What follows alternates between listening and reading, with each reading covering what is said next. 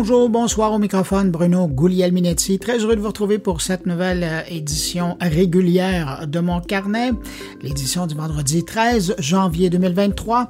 Merci d'être là encore cette semaine. J'espère que vous avez apprécié mon édition spéciale du CES la semaine dernière. En tout cas, j'ai eu beaucoup de plaisir à le faire et euh, ben, j'ai reçu des bons mots et j'ai vu ça aussi sur les réseaux sociaux. Alors tant mieux. C'était fort intéressant comme euh, événement à couvrir et puis j'ai rencontré bien des gens et j'ai encore plein de choses euh, dans ma tête et je partagerai ça avec vous au fil des semaines et des mois à venir. Cette semaine, on revient les deux pieds à Montréal avec une édition régulière. Ça veut dire des invités très intéressants, comme à l'habitude, qui viennent partager avec nous leur activité et leurs réflexions. Cette semaine, alors, je vous présente Aïda Bumbo qui a remporté une compétition internationale avec son collègue en développant une application pour le furteur Chrome qu'on pourrait qualifié de responsable.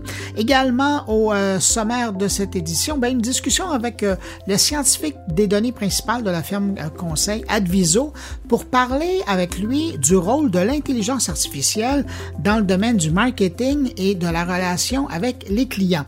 Et mes collègues sont aussi présents. Vous avez Stéphane Récoul qui va nous proposer un regard euh, pour savoir à quoi va ressembler l'année 2023 dans le monde du numérique.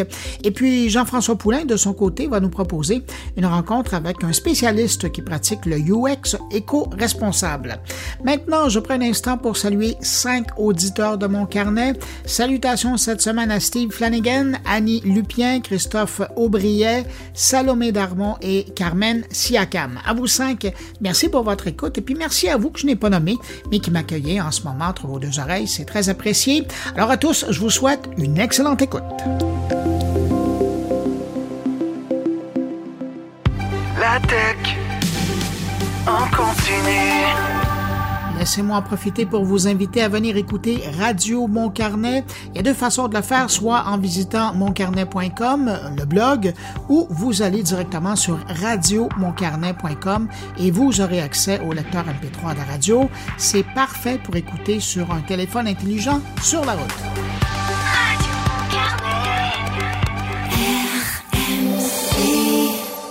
On parle beaucoup de chat euh, GPT depuis un mois ou deux, mais euh, d'autres intelligences artificielles commencent à attirer l'attention. Et c'est le cas de la nouvelle innovation de Microsoft avec son Val Euh, qui arrive à, imiter la voix de quelqu'un après l'avoir entendu pendant seulement trois secondes. Et, ce qui est surprenant avec euh, le travail réalisé par les chercheurs de Microsoft, c'est euh, qu'ils ont réussi à développer une intelligence artificielle de synthèse vocale capable d'imiter une voix à partir d'un échantillon de trois secondes seulement, mais également de reproduire les émotions du locuteur. Et donc de lui faire dire autre chose que euh, ce qu'il a dit et avec une autre émotion que l'original qui va de la colère à un ton amusé. C'est vraiment impressionnant d'entendre ça. Mais euh, avec cette avancée, ben, Microsoft est quand même conscient euh, qu'il y a des risques de dérapage, mais quand même mis sur les bénéfices de l'utilisation de Val-I avec des applications de synthèse vocale. Et, puisqu'il faut remettre à César ce qui revient à César, ben, l'équipe de développement de Val-I a tenu à dire que si euh, cette prouesse était aujourd'hui possible, ben c'est grâce à une technologie de compression d'audio appelée Encodec qui a été développé par Meta et qui a été publié en octobre dernier. Et si vous vous demandez comment cette intelligence artificielle a appris à reproduire des voix, c'est qu'on lui a donné à analyser plus de 60 000 heures de discours en anglais proposés par 7 000 personnes différentes. Je termine quand même en mentionnant que par mesure de sécurité, Microsoft n'a pas rendu disponible le code source de son intelligence artificielle pour le moment. Question d'éviter toute utilisation abusive. Pensez seulement à d'identité vocale. D'ailleurs, question d'être proactif, la même équipe va bientôt développer un système de détection pour détecter si un extrait audio a été synthétisé par Val-I.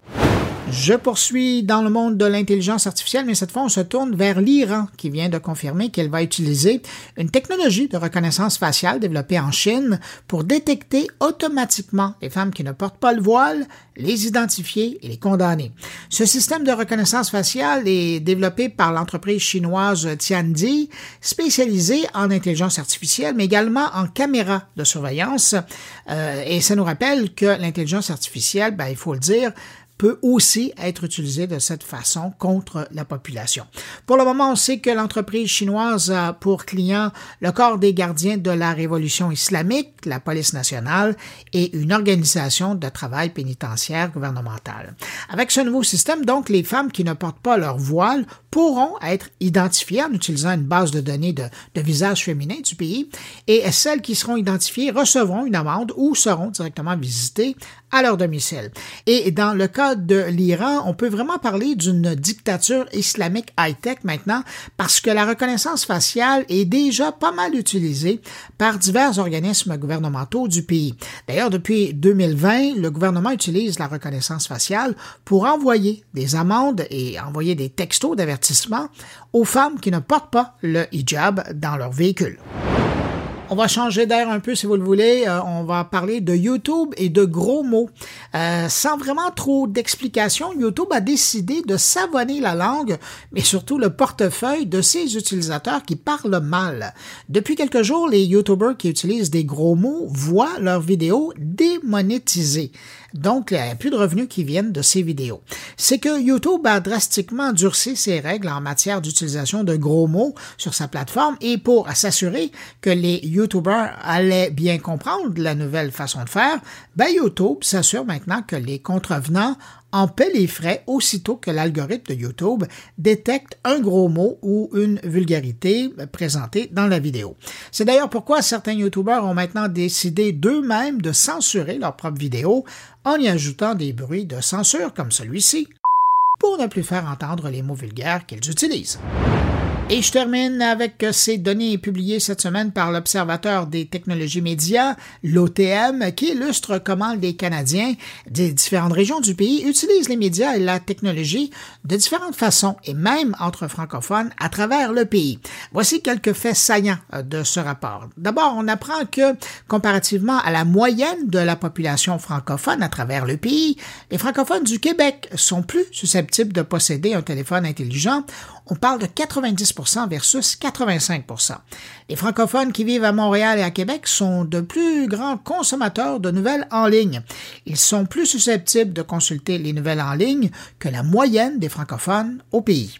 Les services de vidéo sur demande par abonnement comme Netflix sont plus utilisés chez les anglophones que chez les francophones vivant à Montréal, 79% versus 77% Mais les francophones de Montréal sont davantage portés à être abonnés à ce type de service que les autres francophones au pays. Et puis finalement, les francophones du Québec sont les plus portés à utiliser les réseaux sociaux et sachez que les Montréalais francophones sont pour leur part plus susceptibles d'utiliser Instagram que le reste de la population francophone à travers le pays.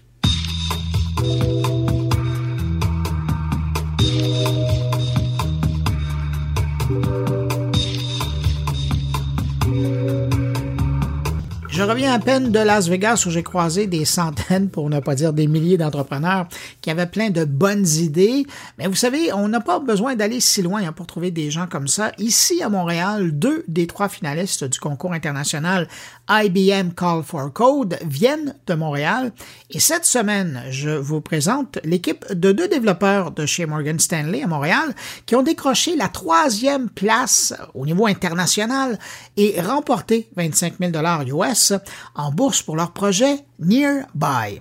Pour nous parler de cette application et du concours IBM Call for Code, on va rejoindre immédiatement Aida Bumbo. Bonjour Aida Bumbo. Bonjour, ça va bien? Ça va très bien. Merci d'avoir accepté mon invitation. Ben, D'abord, félicitations pour euh, vous être rendu aussi loin dans la compétition de IBM Call for Code. Euh, d'où vient l'idée de participer à cette compétition-là?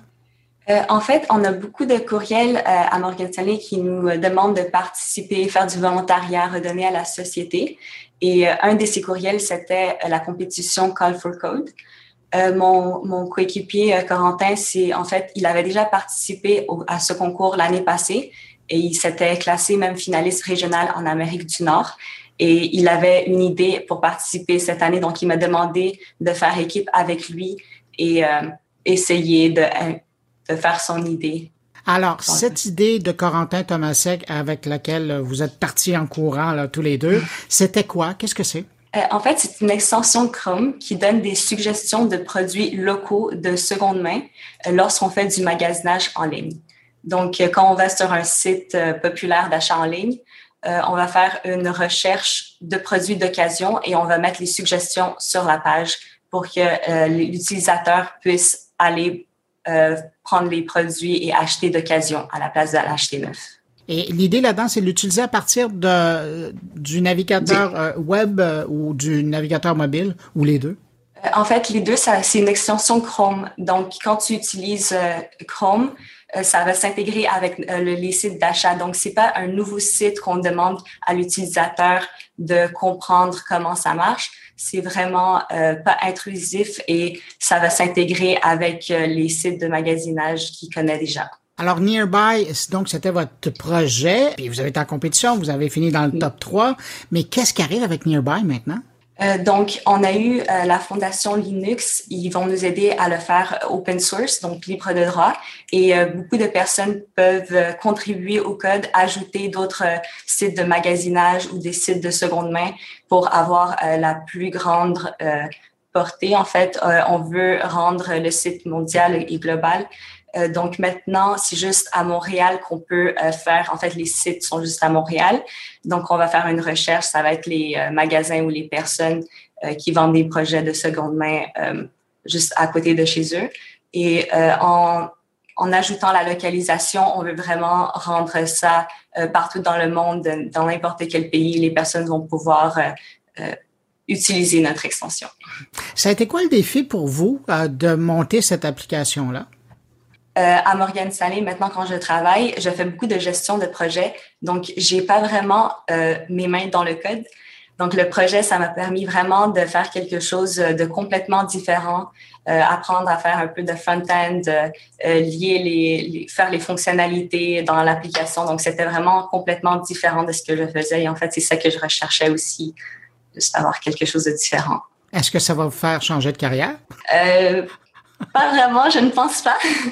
Mais j'aime toujours ça, avoir des projets un peu de côté pour que je puisse continuer à euh, juste à savoir euh, euh, apprendre un peu plus, améliorer tous les côtés de, de ma job.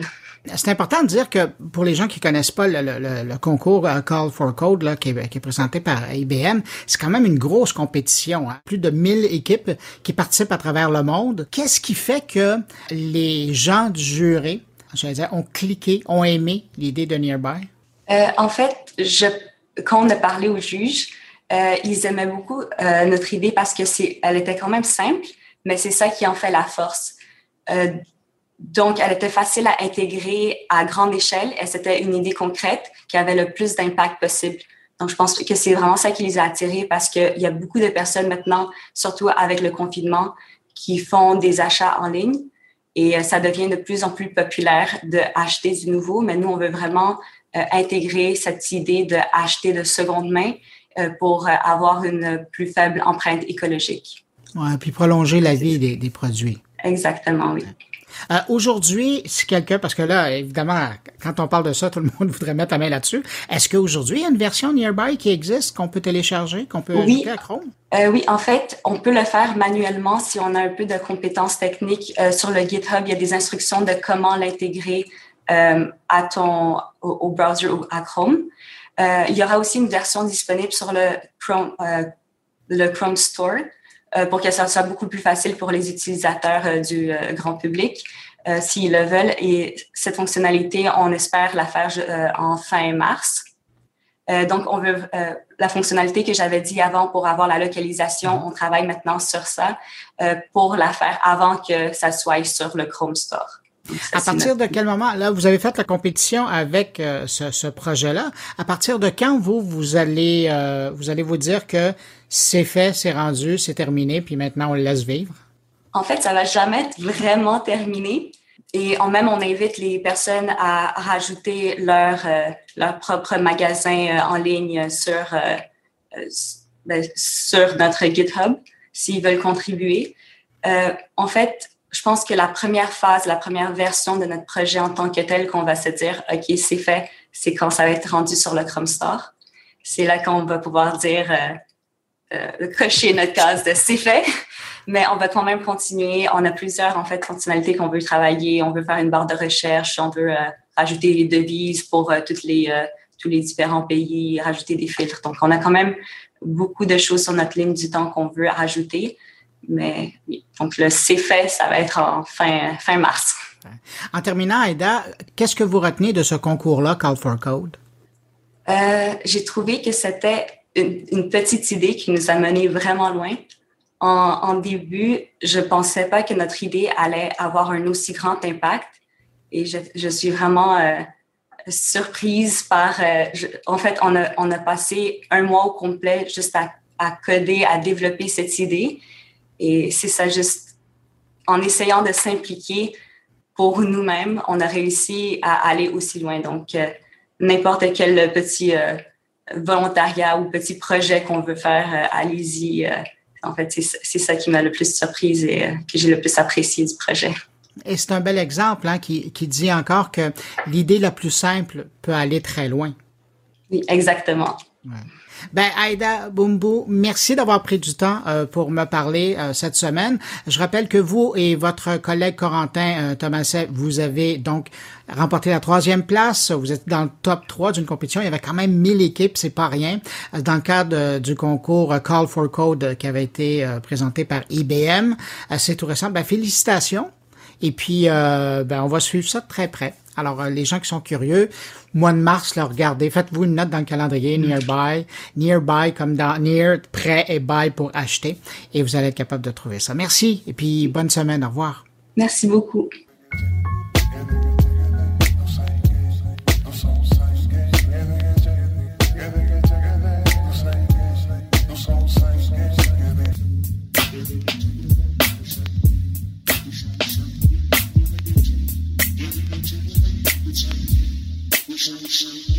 En décembre dernier, Roger Kamna, le scientifique de données principales de la ferme conseil Adviso, publiait un texte sur le blog de l'entreprise intitulé Le marketing relationnel à l'ère de l'intelligence artificielle. Le titre est venu me chercher, vous imaginez bien, et en quelques minutes, j'avais dévoré l'article. J'avoue que j'ai beaucoup aimé et je me suis dit que ça serait intéressant de l'entendre sur le sujet. Alors, je l'ai invité et il a accepté mon invitation. Alors, on va le retrouver à l'instant. Bonjour, Roger Kamna. Bonjour, bonjour. Roger, avant de rentrer dans le sujet de votre billet que vous aviez écrit euh, sur le blog d'Adviso, j'aimerais ça que vous me disiez, un scientifique de données, ça fait quoi exactement? En fait, un, scientifique de données, euh, je pense qu'une des, une des façons les plus simples de le décrire, c'est un, c'est par un tweet qui a été publié il y a quelques années par un scientifique de données euh, assez réputé qui a essayé de, de, le rendre le plus simple possible. On pourrait dire que c'est quelqu'un qui, qui en connaît plus à propos des statistiques que n'importe quel ingénieur logiciel, mais en même temps qui connaît plus le génie logiciel que n'importe quel statisticien.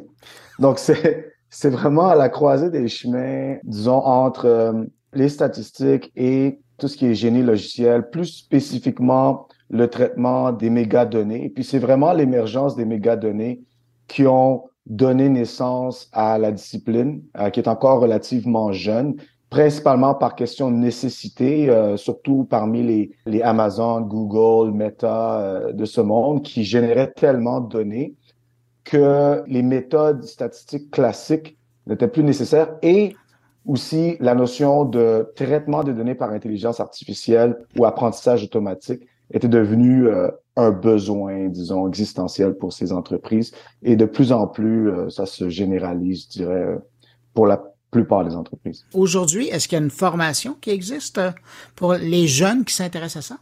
Euh, oui, de plus en plus, il y a des... Euh, en fait, les, les universités tentent de, de, de, rattraper, si on veut, la, la, la, demande. Il y a eu quand même plusieurs efforts euh, au cours des dernières années. Il y a, il y a certains programmes, je dirais peut-être moins au niveau du baccalauréat, mais au niveau de la maîtrise, il y a de plus en plus de, de programmes en sciences des données, spécifiquement.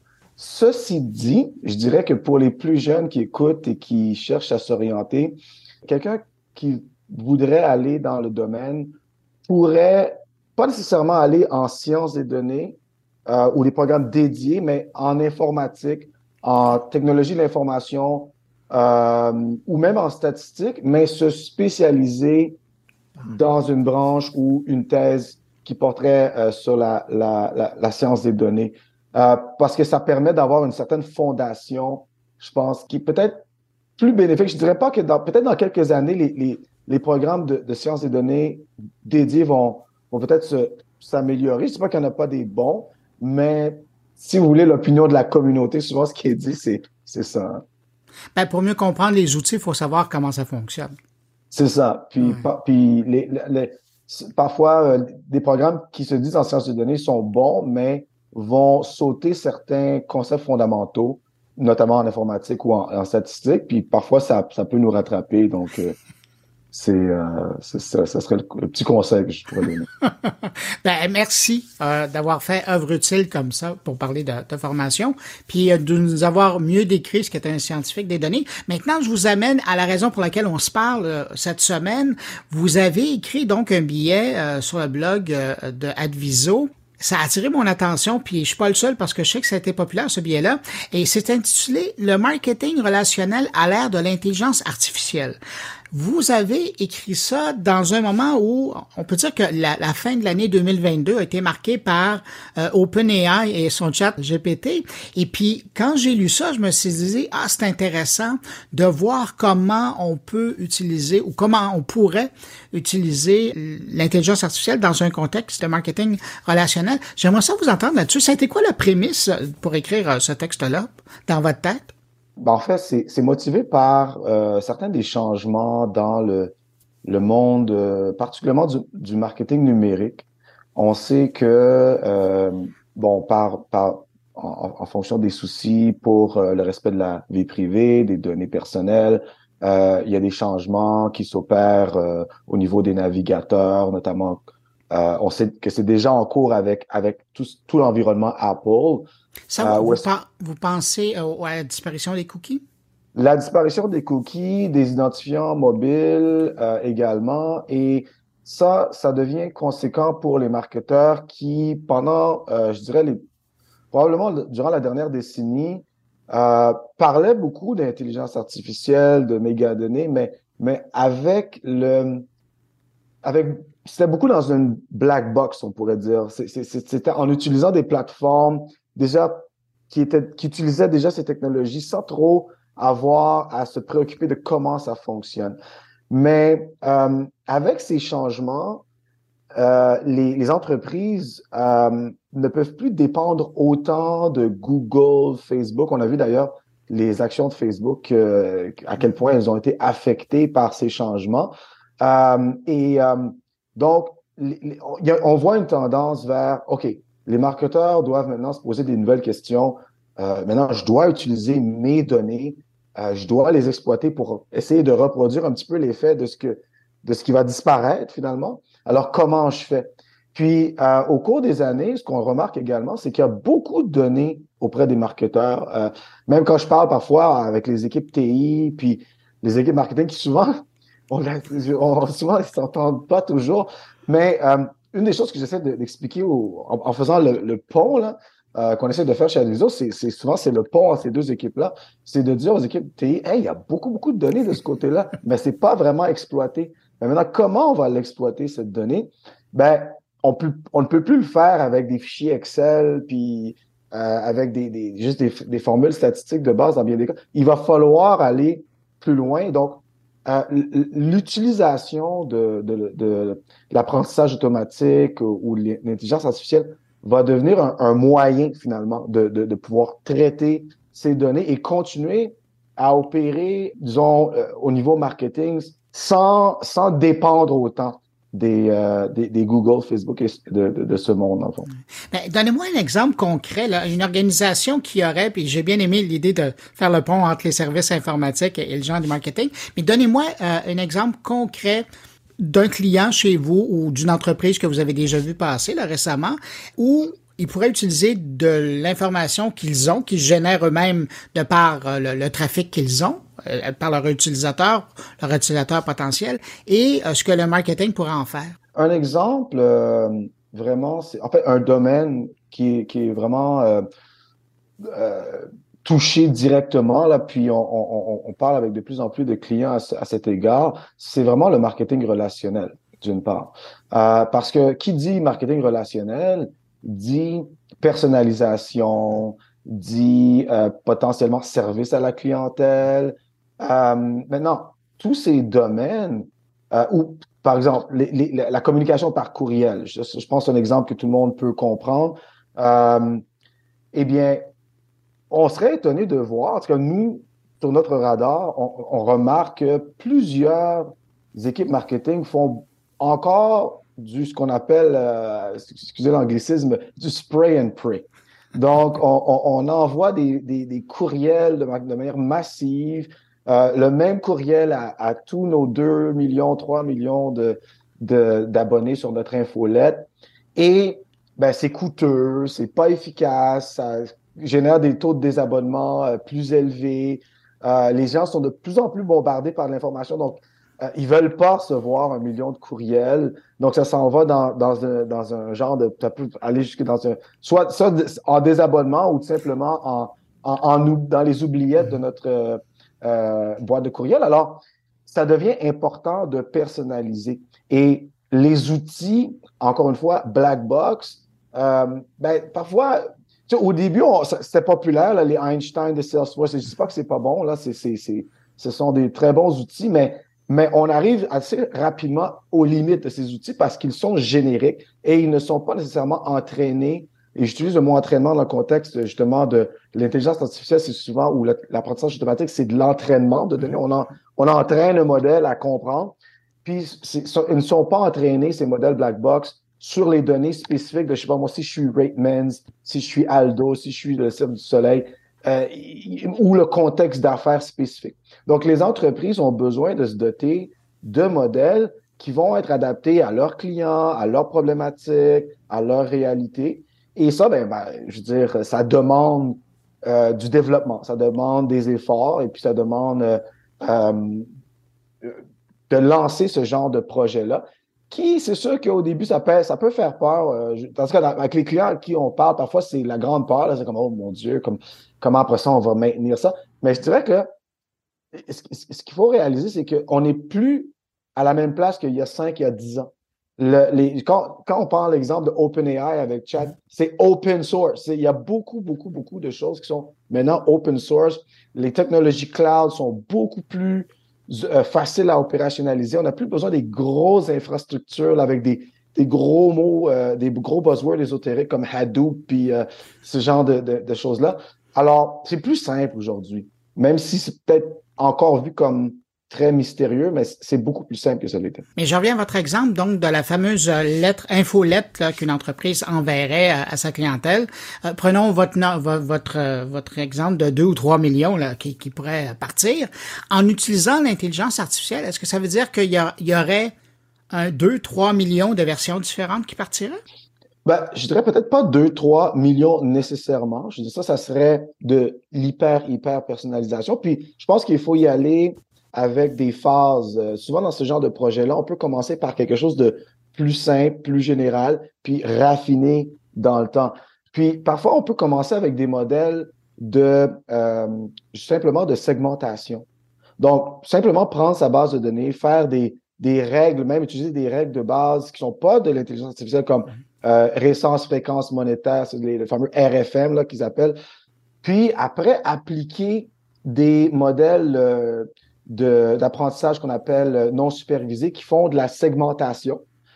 Déjà créer peut-être 5, 10, 15 segments qui vont être différenciés par une logique d'affaires, mais traités par un modèle d'apprentissage automatique. On est déjà beaucoup plus loin rendu là, puis on est capable d'identifier peut-être des aspects de ah ce segment-là, il aime tel type de choses ou tel type de produit, ça ça leur convient pas. Puis on est capable de euh, personnalisé en fonction des préférences, en fonction de la fréquence de communication, des jours de communication. Euh, donc, ça, ça, rend, ça nous amène déjà un pas plus loin. Puis ce qu'on voit, euh, nous, sur le terrain, c'est que ça va apporter des, des taux d'engagement plus élevés et des taux des abonnements plus bas. Et ultimement, c'est ça qu'on veut. Exactement, exactement. Roger, quand vous regardez, là, sortez votre boule de cristal pour les auditeurs, ça va je vais vous mettre sur la sellette. Euh, parce que là, c'est très clair, puis on voit comment on pourrait utiliser les outils qui existent déjà. Mais vous voyez, vous voyez ça aller où, où? Dans la prochaine année, dans les deux, trois, je vous dirais pas dix ans, là, on oublie ça, là, mais dans les deux, trois prochaines années, on, s'en va vers où?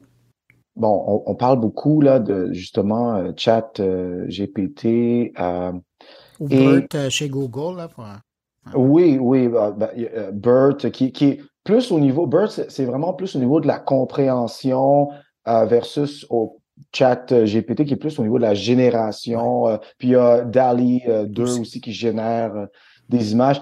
Ça va probablement beaucoup influencer au niveau du marketing, euh, spécifiquement le marketing de contenu. Euh, et il y a quelques années, faire un chatbot, si vous me posiez la question il y a quelques années, euh, un chatbot, est-ce que c'est une bonne idée? J'avais tendance à être un petit peu condescendant des chatbots parce que, ben, ayant eu de mauvaises expériences déjà, et le fait que beaucoup de chatbots à l'époque n'étaient pas vraiment de l'apprentissage automatique, c'était des, des, règles et puis souvent c'était très boiteux. Aujourd'hui, on est à littéralement des années-lumière de ça. Euh, et je pense que on a besoin d'appuyer un petit peu sur l'accélérateur. Je ne dis pas ça pour prêcher pour ma paroisse, mais réellement, les marketeurs, je pense, auront besoin d'appuyer sur l'accélérateur parce que euh, la capacité de, de générer euh, des conversations qui vont à toute fin pratique ressembler vraiment à celle d'un humain euh, dans un chatbot, dans, pour le service à la clientèle, pour la génération de, de blogs, par exemple, euh, de contenu pour l'entreprise, va accélérer. Puis je pense que c'est un petit peu une, course à, à euh, comme on dirait en, anglais, le first mover's advantage, là, l'avantage du premier, euh, du, premier arrivé. Les équipes marketing qui vont vraiment maîtriser ce genre de, de, de, technologie risquent d'avoir quelques pas d'avance. D'ailleurs, Google même a un petit peu peur parce que leur propre algorithme, BERT, ben en fait, maintenant c'est MOM, euh, leur propre algorithme qui est, qui, qui, qui, est vraiment bon à détecter du contenu qui est pas vraiment humain, ben là, va tout d'un coup avoir beaucoup de difficultés à, à, ajuster le tir. Quoique, il y a des outils maintenant qui commencent à être capables de faire cette détection, reste-t-il que euh, ça, ça, va être un vrai accélérateur au niveau du marketing de contenu. Puis je pense que les marketeurs vont, ont intérêt, puis avantage à, s'adapter assez rapidement. Ouais, puis peut-être à faire affaire avec vous aussi, parce que c'est vous qui suivez l'actualité dans le domaine-là, puis vous avez sûrement des bons conseils pour adapter ces outils-là à, à leur réalité à eux. Ah ben ça, ça, définitivement, c'est sûr que ça, ça, ça, nous, ça va nous faire plaisir euh, d'aider les entreprises. Ça fait quelques années qu'on qu'on euh, disons qu'on travaille là-dessus et personnellement, je dirais que dans, dans, dans, notre équipe analytique euh, et sciences des données, on, il y a quelques années, on commençait à se dire ah mais là, est-ce que dans combien de temps on, on, on, on, commençait à se poser des questions. Là, on est peut-être trop, trop devant la parade ou c'est, est-ce que c'est une tendance qui va juste partir? Puis mais je dirais qu'aujourd'hui, euh, plus que jamais, le, téléphone sonne parce que c'est, comme on, comment je pourrais dire, euh, le, le, futur est, est, vraiment aujourd'hui. Ce n'est plus, euh, ce n'est plus un, je veux dire, un, dicton ou un buzzword. Je pense que c'est vraiment, c'est vraiment réel et c'est excitant. Je pense que il y, y, a bien entendu, je dirais que c'est excitant en même temps, sans, je veux dire, euh, sans vouloir faire écho de, certaines des paroles de Elon Musk il y a quelques années, mais en même temps, c'est sûr qu'il y a des considérations euh, au niveau, par exemple, éthique, mais une, un des avantages d'une technologie comme ChatGPT, c'est que ils utilisent des, contrairement à, par exemple, Tay de Microsoft qui a échoué ou BlenderBot qui a échoué aussi parce que ils se sont retrouvés à générer du contenu un peu douteux. Euh, les nouvelles technologies comme ChatGPT ont des mécanismes de, de protection comme le, le, Modification API qui est fait justement pour au moins freiner là, la, la possibilité que du contenu douteux soit euh, se, se, retrouve justement dans euh, euh, je veux dire euh, euh, publié. Donc ouais, je pense que c'est un bon moment pour pour entrer dans dans, ce, cette nouvelle ère. Oui.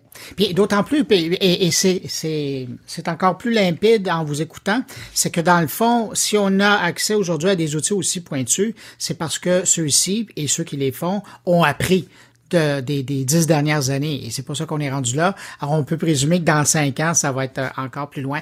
Euh, Roger Kamna, euh, vous êtes scientifique de données principales, petit-tiret innovation, et recherche et développement chez Adviso. Merci d'avoir pris de votre temps pour répondre à mes questions. Puis, j'invite les gens à aller lire votre article. C'est vraiment fascinant et ça fait réfléchir. Je vais mettre un lien à partir de la page de l'épisode sur mon carnet. Et ou sinon, si vous faites un petit peu de recherche là, sur le blog d'Adviso, le titre de l'article qu'il a signé, le marketing marketing relationnel à l'ère de l'intelligence artificielle. Mon invité était Roger Kamna. Merci beaucoup. Merci à vous et ça a été un grand plaisir et un grand honneur d'être à votre grand et fameux podcast. Merci. Et puis bonne année. Bonne année à vous et à vos auditeurs. Bonjour, ici Marc Lescroard. J'anime chaque semaine le podcast belge Les Techno. Et comme vous, j'écoute le podcast Mon Carnet avec Bruno Guglielminetti. Autour maintenant de mes collaborateurs. Cette semaine, Stéphane Ricoul euh, y va de sa boule de cristal et nous propose un peu de perspective pour cette nouvelle année qui commence.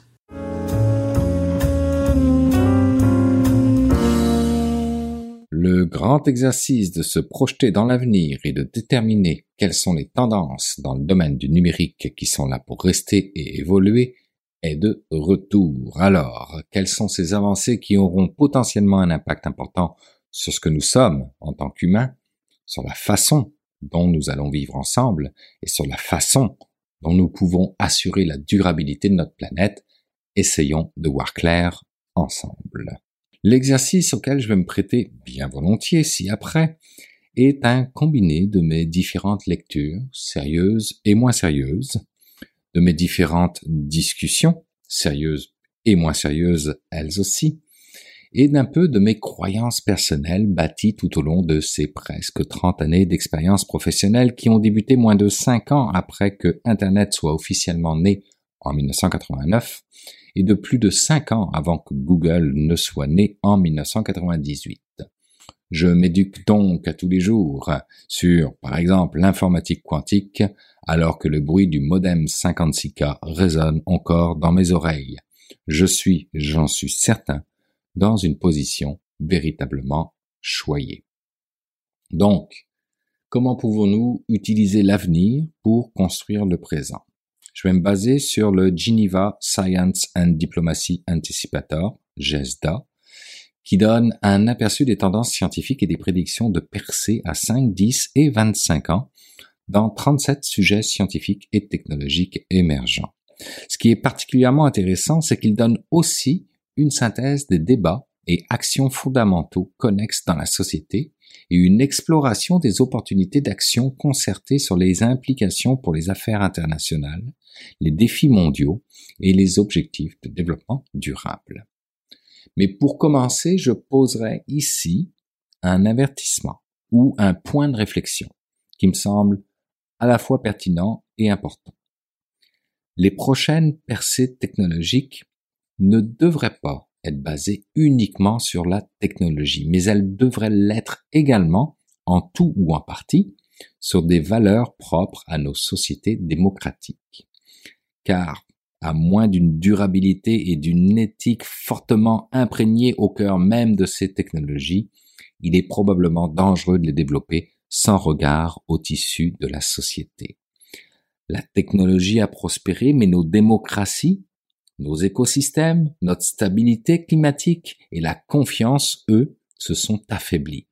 Ce qui veut donc dire que sans valeur, la technologie n'est probablement pas une réponse. L'avertissement est déposé, place à présent aux perspectives et prévisions en commençant par la révolution quantique, justement, et l'intelligence artificielle avancée.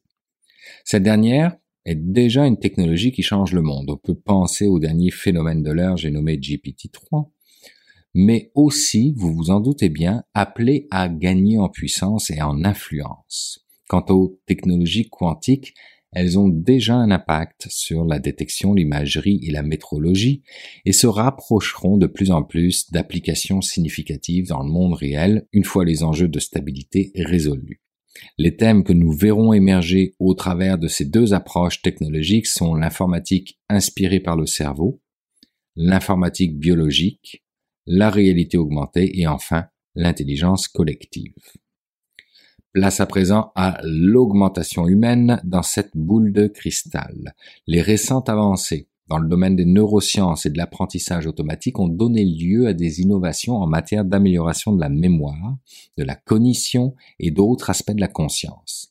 C'est pourquoi on peut se permettre de penser que les thèmes dont nous parlerons sous peu seront liés à l'amélioration cognitive, aux applications humaines de génie génétique, à l'extension radicale de la santé, à l'augmentation de la conscience, aux organoïdes, qui sont des mini-organes au maxi-pouvoir, et pour finir, aux thérapeutiques futures.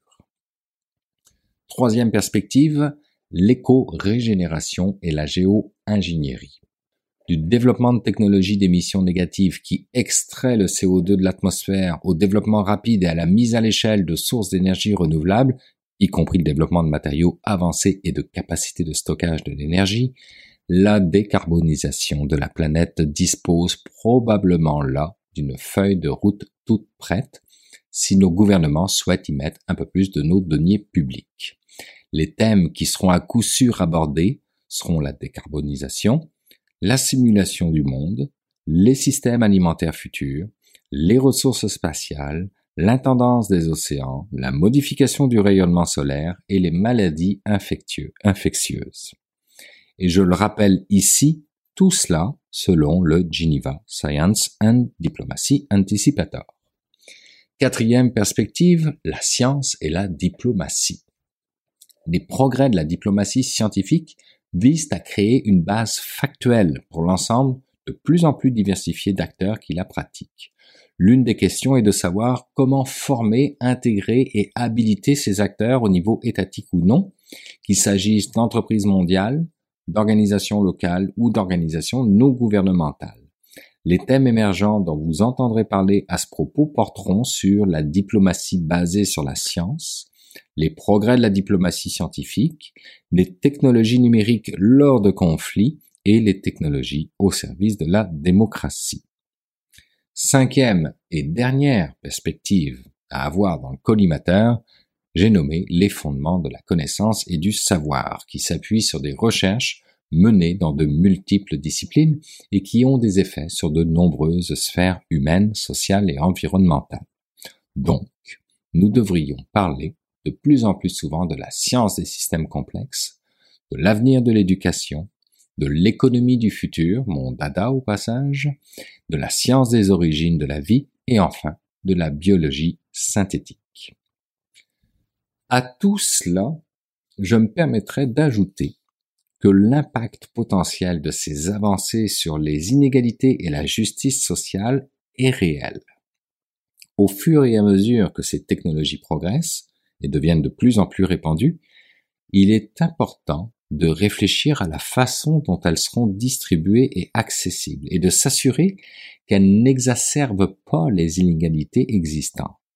Par exemple, les technologies avancées d'intelligence artificielle et d'amélioration cognitive ont le potentiel de profiter grandement à ceux qui y ont accès, mais pourraient également élargir l'écart entre les nantis et les démunis.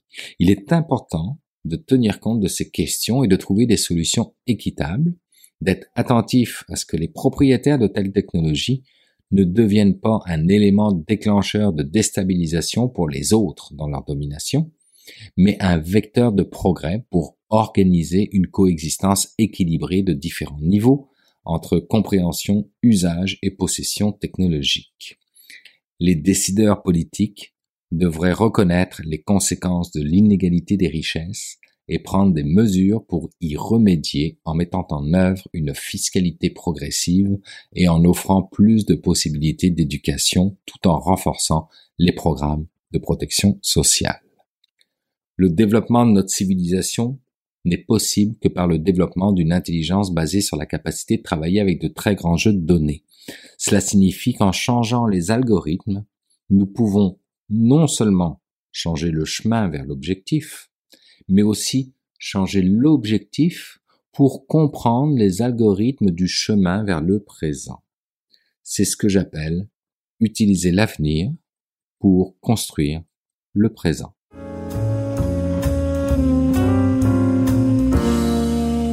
Voilà, merci beaucoup Stéphane Ricoul. Maintenant, on va faire un tour du côté de chez mon ami Jean-François Poulain. Bonjour Jean-François. Bonjour Bruno. Jean-François, euh, cette semaine, tu nous parles euh, de numérique plus responsable, de numérique euh, vert. De oui, de numérique vert. En fait, ben, j'ai parlé, j'ai fait une, belle conversation avec François Burat, qui est un UX, un designer montréalais, de fait 13 ans qui est dans l'industrie. Et euh, il a eu une grosse prise de conscience dans sa carrière. Il a euh, maintenant euh, adapté sa pratique au changement climatique. Et, on a eu une belle conversation là-dessus, mais j'ai trouvé ça intéressant parce que, en fait, c'est beaucoup, c'est beaucoup du UX. En fait, quand tu travailles bien, quand tu planifies bien ton projet, quand tu dilapides pas tes ressources, quand tu minimises le nombre de, de pages, le nombre d'intervenants, etc., il y a en, travaillant bien, en planifiant bien, on y arrive. Et c'est ce qui se propose de faire à travers des formations qui vont donner à Montréal euh, euh, au cours du printemps. il y en a une qui va, euh, qui va arriver le 16 février. et je connais pas exactement l'endroit, mais c'est sûr que c'est à Montréal. Et ben, c'est ça, moi j'invite les, les, gestionnaires, les gestionnaires de projets numériques à aller assister à cette formation-là. Mais bon, ça, tout est dit dans, dans l'entrevue. Je t'invite à, venir nous écouter là. Mais euh, Jean-François, euh, est-ce que c'est ça fait partie d'un mouvement? Est-ce que tu sens que ailleurs dans le monde, euh, c'est une démarche qui est en train de, se faire aussi? Oui, je pense que oui. Puis, ben, en fait, à date, je l'ai vu plus sur les sites en, devanture. Hein. On, on, essaie de faire une économie, des grosses images, des vidéos de background, des trucs comme ça. Je pense que déjà là, il y a un effort. Je pense que l'effort s'en vient aussi pour des projets numériques qui durent un an, qui sont plus longs à programmer, où les équipes doivent être dirigées dès le départ. C'est pour ça que c'est important, je pense, de se sensibiliser à qu'est-ce que ça prend pour qu'un projet de cette envergure-là soit écologique. Pourquoi ça consomme moins? Pourquoi euh, on va aller gratter moins souvent les serveurs euh, Amazon? tout ce côté-là a des impacts environnementaux et je pense qu'il faut en tenir compte maintenant dans, dans ce genre de projet-là. Et ça va être le genre d'expertise qui va se développer dans les prochaines années, ça aussi. Hein? Oui, oui, je pense que à, court terme, je pense que, ben, à long terme, je crois qu'un développeur, un, stratège doit posséder ces connaissances-là. Mm-hmm. À court terme, ça va être le, royaume de consultants, pareil comme on en a en accessibilité en ce moment, quand on veut s'assurer que notre site est, bien accessible pour toutes les clientèles. On fait venir un spécialiste, on consulte un peu avec lui, mais on s'entend, à terme, il faut que tout le monde soit ferré en, accessibilité et que euh, s'assurer que leur projet numérique soit en lien aussi avec l'environnement. Oui, ça fait partie de la boîte à outils à avoir. Jean-François, merci beaucoup de nous permettre de réfléchir avec une autre de tes rencontres comme ça. On va l'écouter à l'instant, puis ben, on se retrouve la semaine prochaine. À la semaine prochaine. Merci, Bruno. Salut. Je dirais que dans un premier temps, il faut qu'on comprenne notre rôle, euh, le rôle du numérique, de l'industrie numérique dans la crise climatique. Et donc, à ce titre-là, pour moi, ce qu'il faut mettre en place, c'est déjà de former les experts. Euh, donc, on parle de, de, de gestionnaires de produits, product owner, product manager, on parle de designers, UX, euh, UI, on parle de développeurs, de marketeurs, de stratèges, toutes ces personnes qui euh, sont impliquées à un moment donné dans la création euh, et l'amélioration de produits ou services numériques, de comprendre leur impact dans la crise climatique et celle de la biodiversité. On est en plein COP 15 actuellement. Donc, euh, je pense que typiquement, le sujet du digital va pas nécessairement être être évoqué, et pourtant il le devrait jusqu'à certains points. Ouais. Euh, donc, premier, pour répondre à la question, premier élément, c'est comprendre euh, notre euh, comprendre la, la, crise climatique. Deuxième élément, c'est euh, comprendre l'intersection entre la crise climatique et le numérique. et pour mobiliser cette industrie, euh, je pense que euh, il va falloir que euh, ensuite on passe à l'action et qu'on réalise qu'il y a un grand effort qui a à produire dans toutes ces industries-là pour, euh, de manière générale, pour réduire euh, notre empreinte carbone et les émissions de gaz à effet de serre. Donc là, ça dépasse le numérique. Là, c'est toutes les industries là, autant que comment on produit du ciment que, que comment on consomme, etc. Et par rapport à l'industrie numérique, c'est de réaliser que on est à 3,8, donc presque 4% des émissions mondiales de gaz à effet de serre qui sont liés à, à l'activité et à l'industrie numérique. Donc ça, c'est quelque chose qu'on ne qu'on ne parle, qu'on n'évoque pas assez souvent et euh, qui est au qui qui euh, euh, qui a un impact qui a un impact environnemental plus élevé euh, ou équivalent à l'aviation. Et donc en fait, quand on le pose de cette manière-là, il devient assez évident qu'on se dit, ben, si on fait partie du problème, si on pense un peu comme un, designer, de, un designer euh, ou un stratège, on se dit, ben, ok, euh, devenir expert du problème, c'est la première partie. Donc là, quand on se dit qu'on on représente 4% des émissions euh, mondiales de gaz à effet de serre, on se dit, ok, définitivement, on fait partie du problème. Et dès lors qu'on a, on développe cette empathie-là pour euh, développer cette compréhension du problème, après, c'est de se dire, ok, comment on se met dans une posture où on commence à, à réfléchir aux différentes solutions. Donc pour moi, mobiliser l'industrie numérique, c'est vraiment euh, comprendre la crise climatique, euh, comprendre qu'il y a un grand effort à produire dans toutes les industries, comprendre le rôle du numérique, puis ensuite trouver des pistes de solutions. Et, là, on parle aussi beaucoup dans l'industrie de transformation numérique. On va pas arrêter toutes les industries de, s'en aller, de faire des, des, initiatives qui vont simplifier, voire améliorer leur processus dans le monde réel, pas nécessairement dans le numérique. Euh, J'imagine que ça reste pertinent, mais il faut le faire d'une façon euh, bien éclairé pour arriver à avoir des produits qui sont euh, intelligents. Par exemple, si on veut gérer une, chaîne de montage quelque part, euh, il y a quelque chose de bénéfique là-dedans parce qu'on va améliorer beaucoup nos processus. Mais il y a encore des façons de bien le faire malgré ça. Absolument. Euh, L'idée ici, c'est de se, c'est de, c'est pas nécessairement d'arrêter ce qu'on fait, de, dire ben, de passer d'un extrême à l'autre. C'est soit on est dans, dans l'hyper, dans l'hyper consommation et dans l'abus, ou euh, d'aller dans l'autre dans l'autre excès qui est de dire bah on arrête tout puis euh, puis c'est la fin. Euh, l'idée c'est de c'est de mieux faire avec ce qu'on a et de et de et idéalement de moins faire.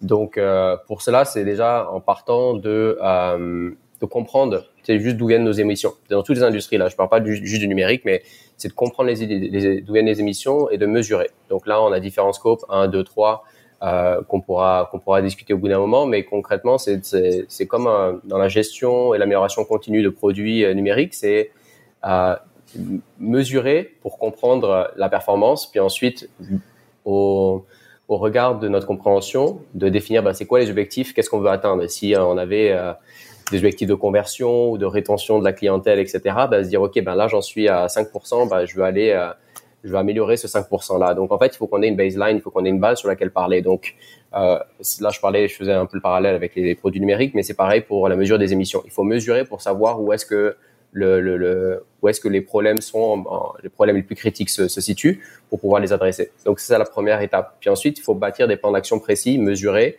que l'on peut échelonner. Donc là, on parle notamment de quand on parle de la crise climatique, on, on entend beaucoup de, de, discours autour de, euh, l'atteinte de, de, la neutralité carbone à 2050.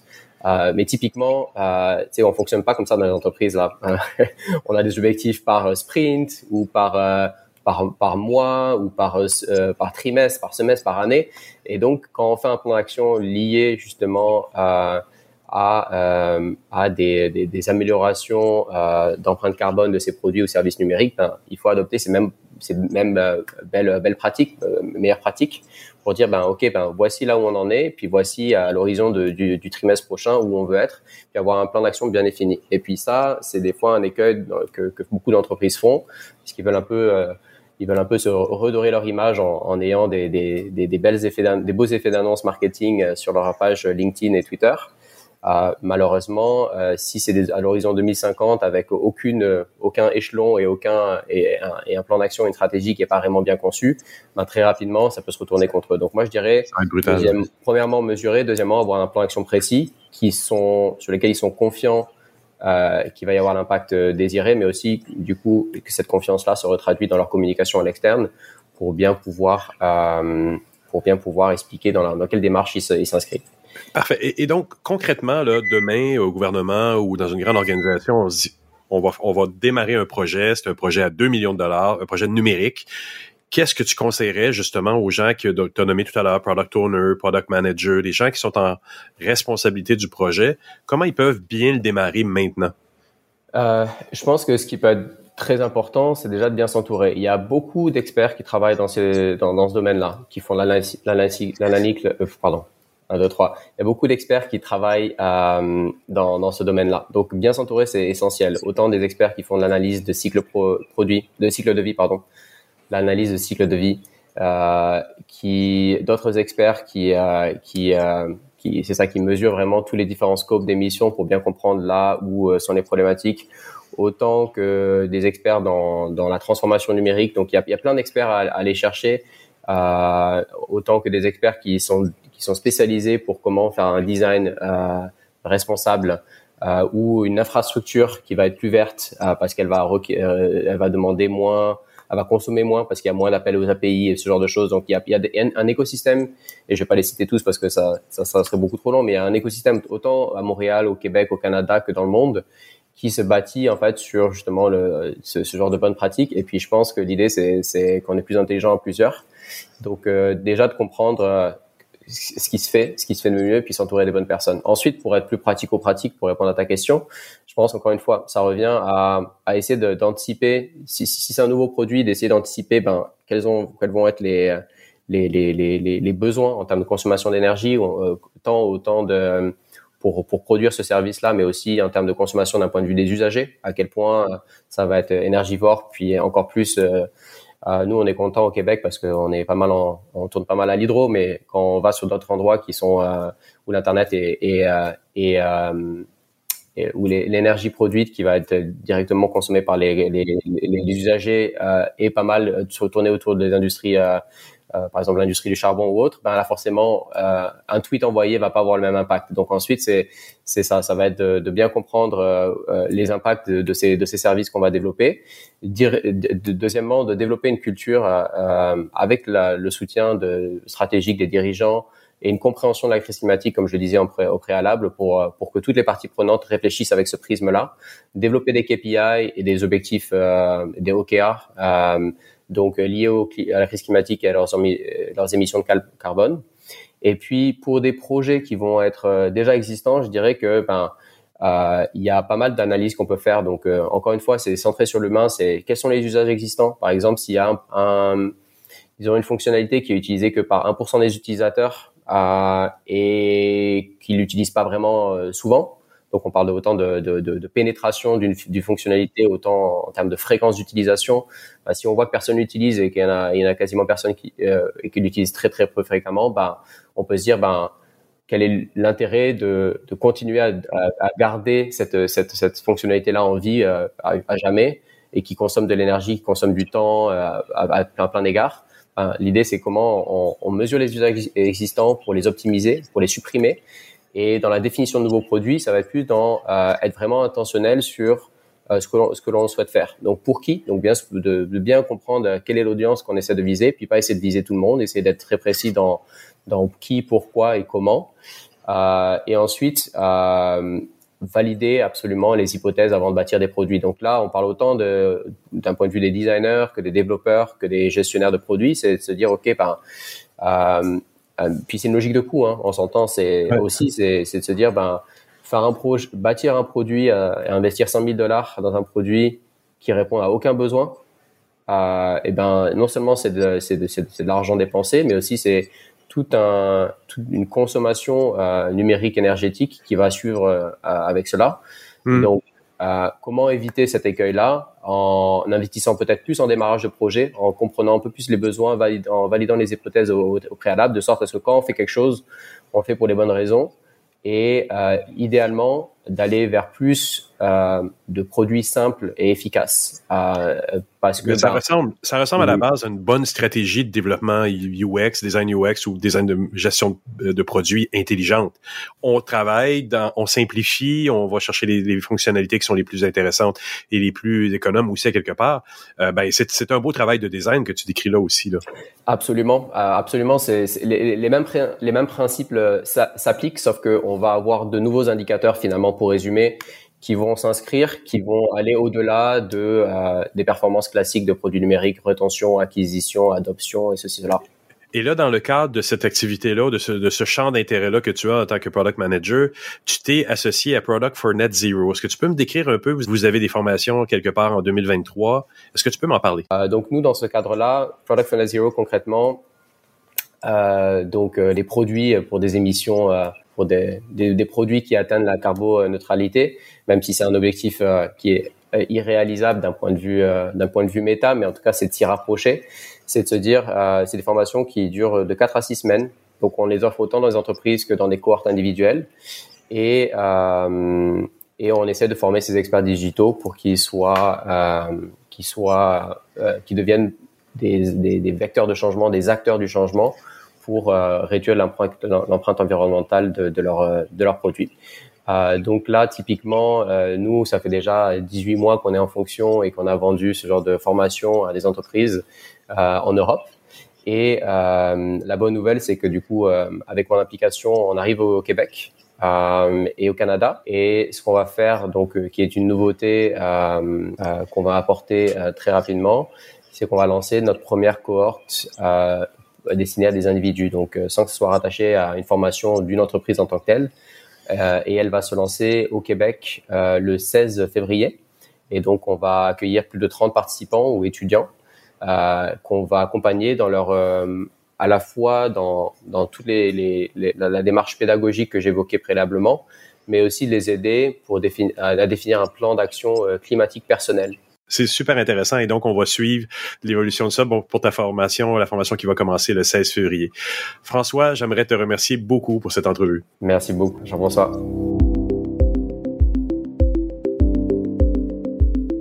Ben voilà, c'est ainsi que se termine cette édition de mon carnet. Merci à mes invités. Merci à Stéphane Ricoul, à Jean-François Poulain pour euh, leur participation cette semaine. Et puis merci à vous également qui êtes restés jusqu'à la toute fin de cette émission. Heureux de vous avoir accompagné dans ce bout de journée. On se donne rendez-vous vendredi prochain pour une nouvelle édition de mon carnet. Entre-temps, ben, passez une bonne semaine et surtout, portez-vous bien.